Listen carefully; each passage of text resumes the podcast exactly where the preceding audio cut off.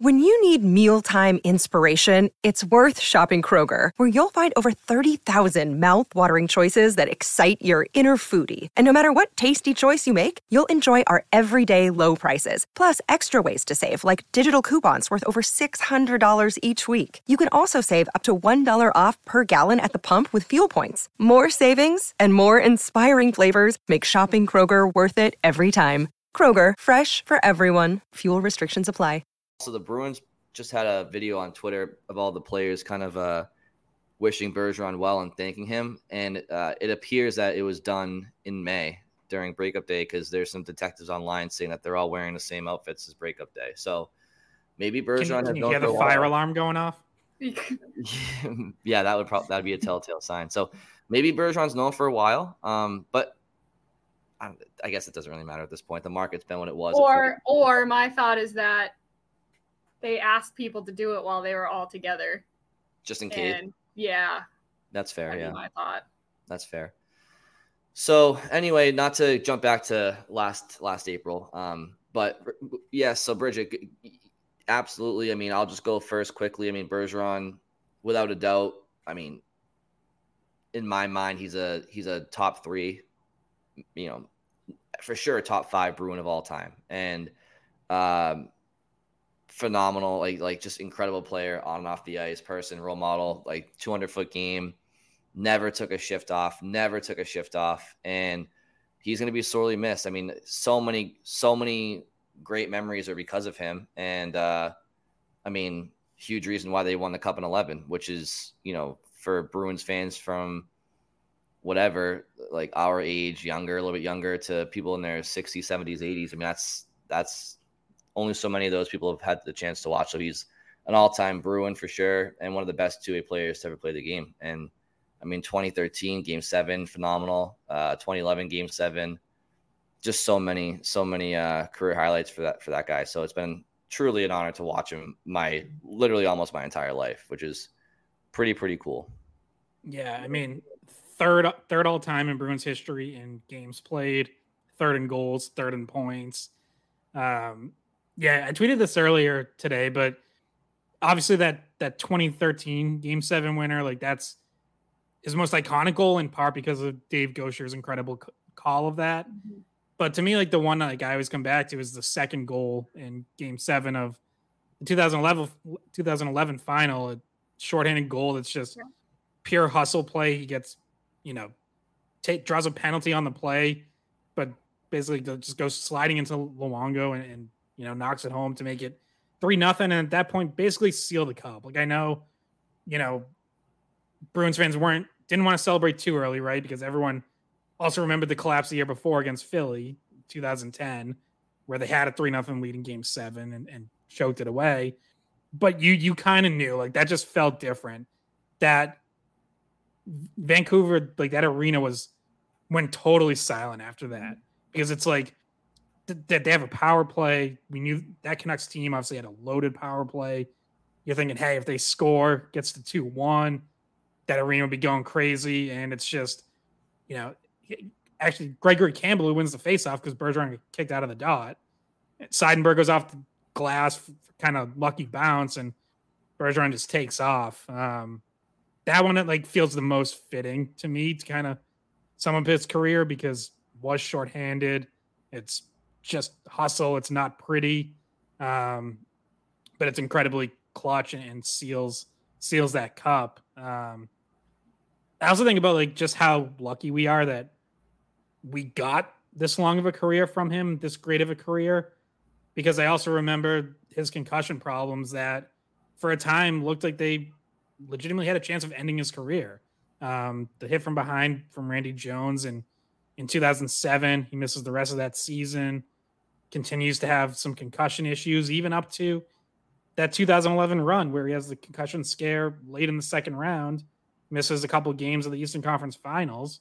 Um, you know, like you every time there was a hit, every time it, there was a chance he had a concussion, like you worried, and then and then he like got over it, and you just like I feel like we just haven't thought about it for a decade plus. Like, like he amazingly just stopped you know, having issue. Maybe got smart enough, you know, how to avoid it, whatever. Maybe it's just luck. Like I don't know, but I do think back to like how scary that was for a while with all the time he missed and like the team had to like like sent him away on a vacation just to get away from everything and um you know it, we know what that can do to, we saw it end Mark Savard's career so you know he you know it's weird to say get lucky given how bad they were for him how much time he missed but was able to recover and ha- you know all his best years came came after that which is just amazing.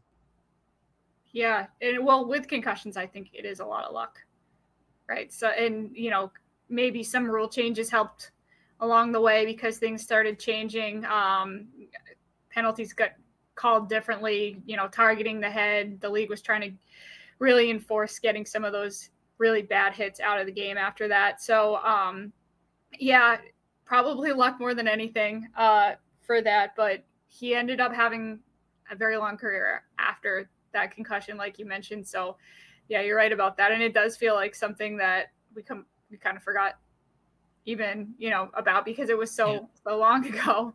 And and you mentioned rule changes, like he's part of the reason the rules did change too, because he was very open about what he went through and was kind of at that time like one of the only players really speaking up and opening up about like how it affected him. And and I think once more players started doing that like that sort of helped change the culture to where it wasn't like, oh well, you know, get your head up, tough it out type thing. And when it was more like, hey, like these are actually doing real damage, and like people are talking about this now, and I, I think that mattered.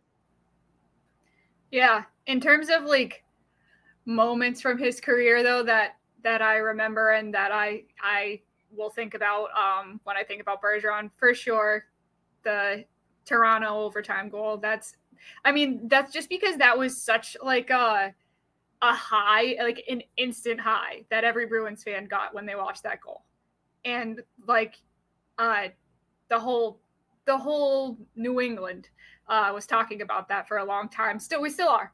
Um, but to to talk about how important he was in Game Seven for the Stanley Cup, like I mentioned earlier, he scored the first goal of that game too.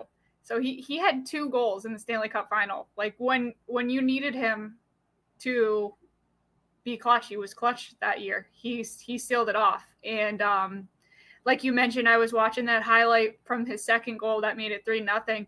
The look in the Luongo's eyes was like, oh no, like things were falling apart after that point. Like things were falling apart for you to give up a third goal shorthanded right when you really needed to score on that power play. So um, yeah, I guess that is kind of an epitome of his career. But you, you want to know what else is too? That one goal that he saved with an empty net. Do you remember this? He when he skated the length of the ice and stopped the puck on the goal line and pulled it out. uh, and they had to like review it and make sure it didn't go in, but he just hustled his way all the way back um, to save it from going in the net. Yeah, it's it, it, it is wild to think about. Uh, you guys bring up uh, such a such a true point about the concussions and how we just kind of forgot about it because the first concussion was in October 07. The Randy Jones hit from behind, like you said, cost him the season. The second concussion was the following season. He tried to hit Dennis Seidenberg, who at the time was playing for the Hurricanes at like center ice. He tried to hit Seidenberg, and Seidenberg, as we all know from his time in Boston, just was a brick wall.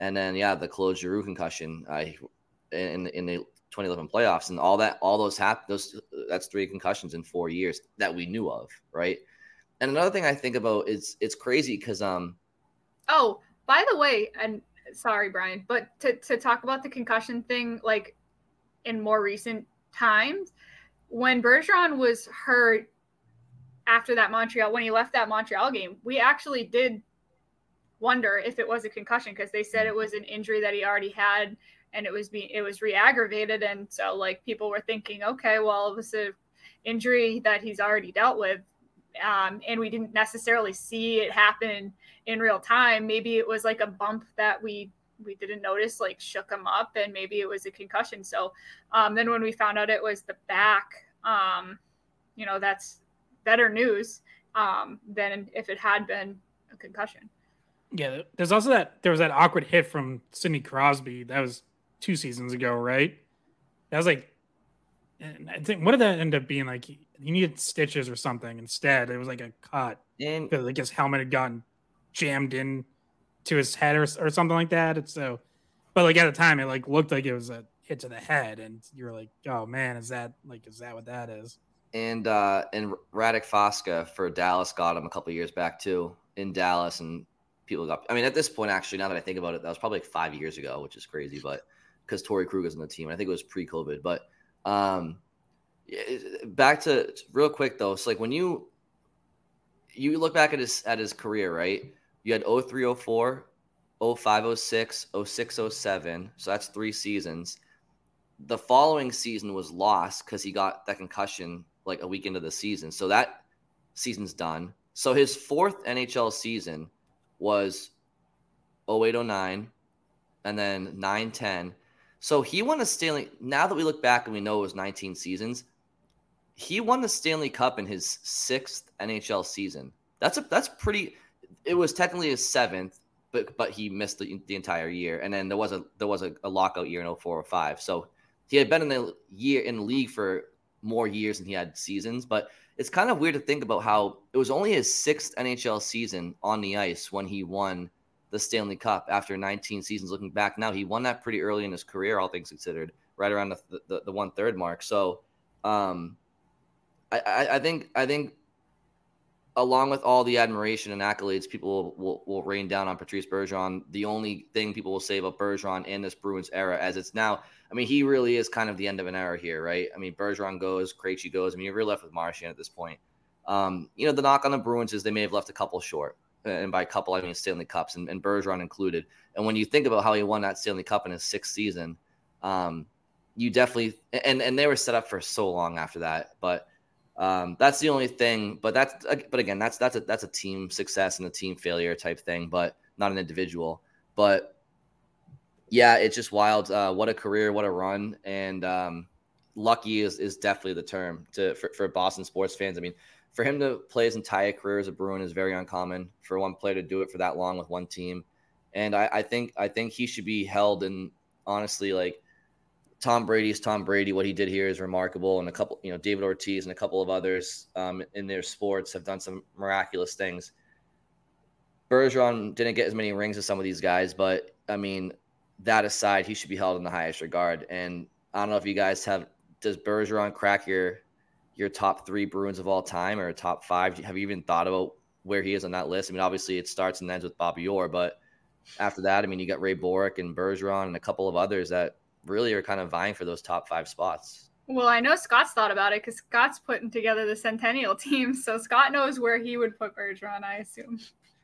Yeah, I'm I'm te- technically not allowed to like reveal my rankings until they go public, but yeah, like you're you're obviously in the ballpark. I, I would say, you know, I think like Orr or and Bourque are you know pretty obvious at the top, and then like you could have Bergeron anywhere three through I don't know six seven. Like he, he's obviously way up there. So um, yeah, without giving away like exactly where I have him, it's yeah, I think you're you're pretty safe saying he's um, at least in contention for the top five and potentially even higher than that. Like I think you absolutely can make the case for him being third. You know, you throw Esposito, Bucyk, Eddie Shore, Neely, you know, Milt Schmidt.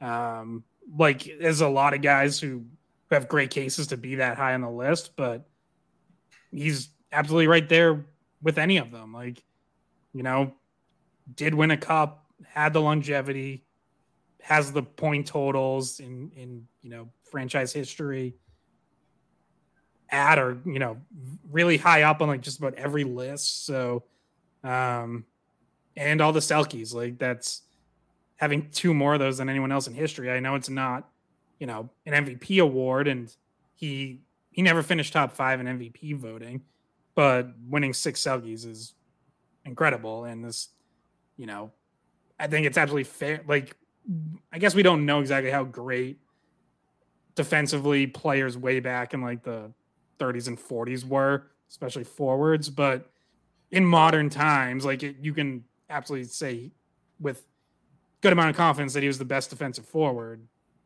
ever, or at least expansion era, or whatever parameters you want to put on it. But um, yeah, so he's gonna yeah he's gonna land very high on on my list, and I assume on you know whatever final list that we end up putting out as as a group when uh, when the Centennial team gets announced.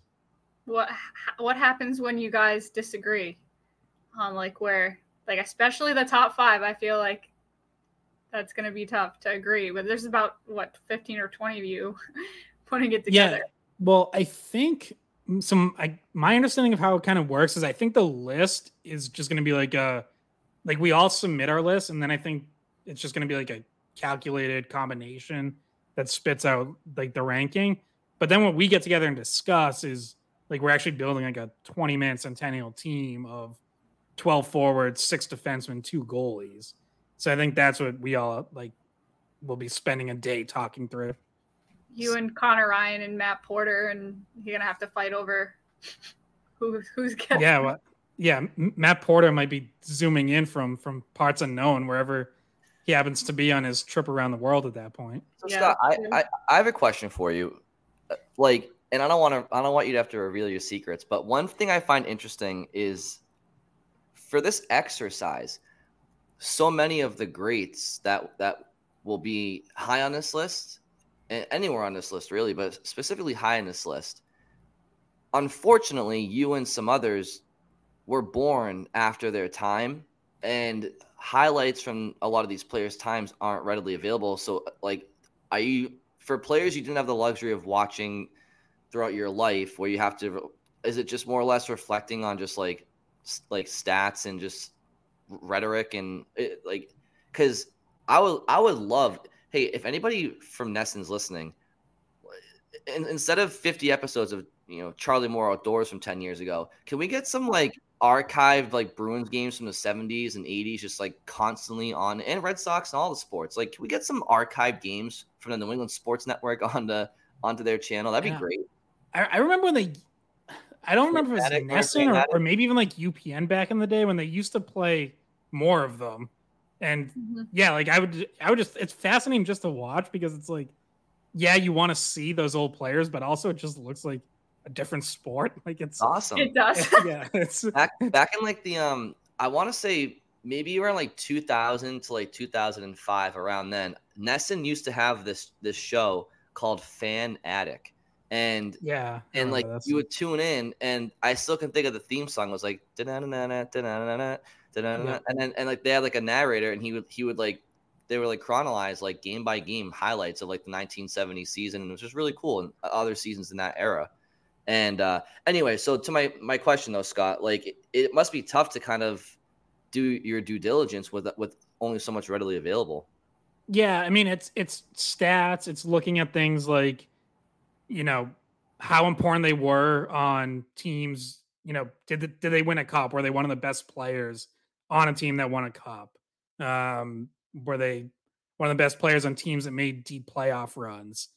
Uh, how do they compare to like the rest of the league? Like where do they finish in Hart Trophy voting or Norris voting or what do they win for awards? Things like that. Um, and then you know trying to like read up on because what they tell us is the definition is like the most legendary players. So they leave that open to us. So it's like, okay, also, you know, were they kind of bigger than the game? Like, were they regarded as a superstar? Because like then I guess that would makes them a little more legendary than maybe someone who was a good player on a good team, but might have been a little more under the radar. So like I tried to take kind of all that into account. Um, it is hard to compare across errors because it's like, I, I, like I mentioned, like Bergeron not finishing top five in Hart Trophy voting, and then it's like some someone like Eddie Shore won four Hart trophies, but he was also playing in a smaller league in a completely different era where the game looked completely different. And it's like it, like how do you balance something like that? You know like eddie shore's four Hart trophies in the 30s aren't the same as like a Hart trophy today or even yeah, he didn't have to try to beat out connor mcdavid for one so yeah. So like stuff like that's tough, but I do try to look at, you know, how do you compare like within your era? Basically, like were you one of the best in your era? Did you just play for a long time? Like all that, you know, did you help them win a cup or multiple cups? So um, you know, try to like I try to incorporate a little bit of everything and then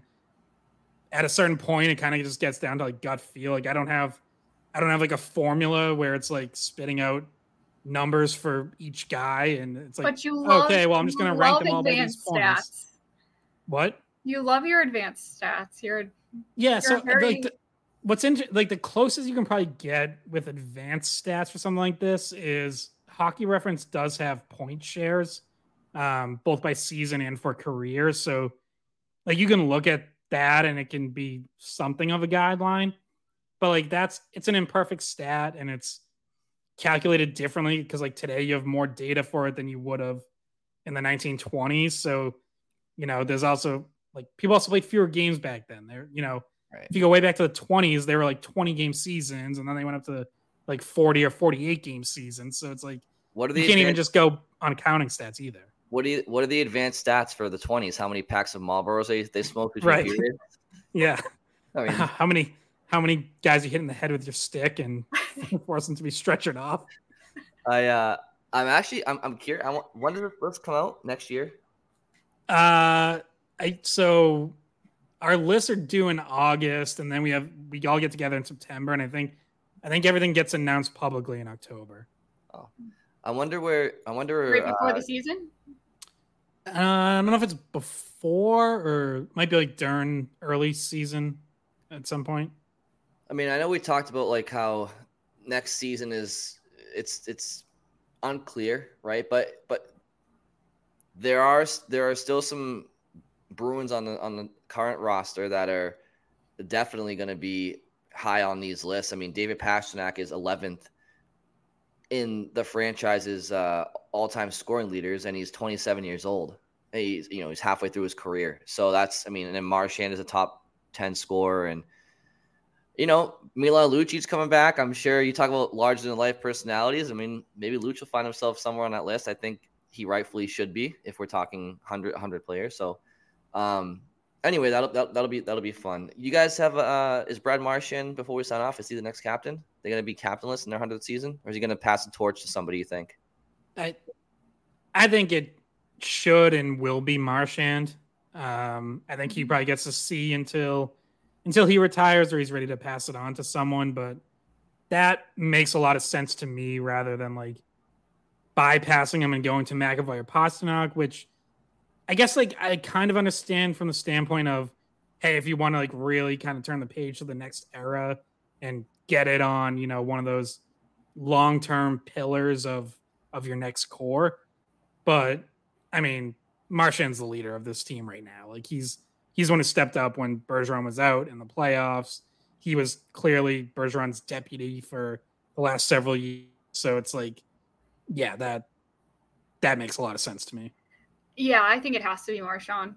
And if we think about the personalities of of McAvoy and Pastrnak as well, um, Pastrnak, he's kind of a, a, go with the flow kind of person, it seems. Uh, and Marchand has really stepped up in terms of leading. Um, we saw it in the playoffs. I mean, it kind of sounds silly to probably non-Bruins fans because they think of Marchand as somebody who licks people and, you know, has not been the most mature player in the past, but he's definitely matured. Um, and we've seen it in, in particular this past season. He has really um, shown that he has those leadership skills, and I feel like it would be wrong to bypass him. I don't care if you're really wanting to turn the page. I think that that would, would be disrespectful to um, the role Marchand has played here for you know almost as long as Bergeron. So uh, it it would be wrong to to go right by him, and I think that people look look to him for leadership. So why not just give him the C? Yeah, I mean, I, I, would be surprised if it didn't. If it did go to one of the younger two, in Pastrnak or McAvoy, I, I don't think it would go to them without going through Marchand first. Um, And you know, the only the only way that get, that gets tricky is if the Bruins end up floundering for a year or two and they decide to maybe sell high on him or something like that while he has a C. That could be tough. But uh, yeah, I mean, I also think he would. Um, I also think that he is gonna hold the weight of of the captainship in the centennial season and all that that entails. You know, media, um, you know, ceremonial things, all that stuff. So I think I think, uh, and yeah, I mean, and he's the last. Well, Lucic is back, but he's the last remaining champion from you know that that that season, right? So it's a Lucci. No, I'm just kidding. I'm just kidding. Yeah. yeah. So anyway, um, all right, guys. I think we've we, we've done a sufficient update for for our listeners on on the Bergeron news. Um, any final thoughts, takeaways? Uh, just wondering when the Krejci news comes. Yeah. Yeah. It's kind of weird that that's still still lingering, but I don't know. I, I, I would be very surprised if if we find out he's coming back. Just doesn't doesn't seem like that's going to happen. Any uh, what's the timeline again for Frederic and Swayman? Uh, within the next week, basically. I think Swayman's hearings July 30th and Frederic August 1st. So, okay, basically under a week to to get a deal in before you go to arbitration, which is no no one wants to go to arbitration because especially if you're the team, like you have to basically make the case for why the player isn't worth as much as they think they are. Yeah. And that's done in front of the player. So it's, it's like ugly. that it's uncomfortable. Yeah. I think I remember that I can remember a few like ugly arbitration hearings that were I would. they feel like maybe Zach Parise was one like a while ago where it went and then it was it's just insulting. The Bruins would have a tough time telling Swayman why he isn't worth something though. I mean, I know. And Frederic having his best uh, uh year yeah, his career. With, with Frederic though, they can they can talk about how it, I mean, quietly Frederic's been on the team for like five years now, so they could talk about how he's just breaking through now, and he was on a line with Taylor Hall and whatever. But with Swayman, it's like I mean, he's just been steady since he debuted. It's I mean, the only thing that they can say to him is that he carried the workload with Ullmark, but that was not his decision. So yeah, and and talk about when you talk about Swayman, maybe a guy that will be on the next Centennial team if he sticks around in Boston and plays to the potential we think he has.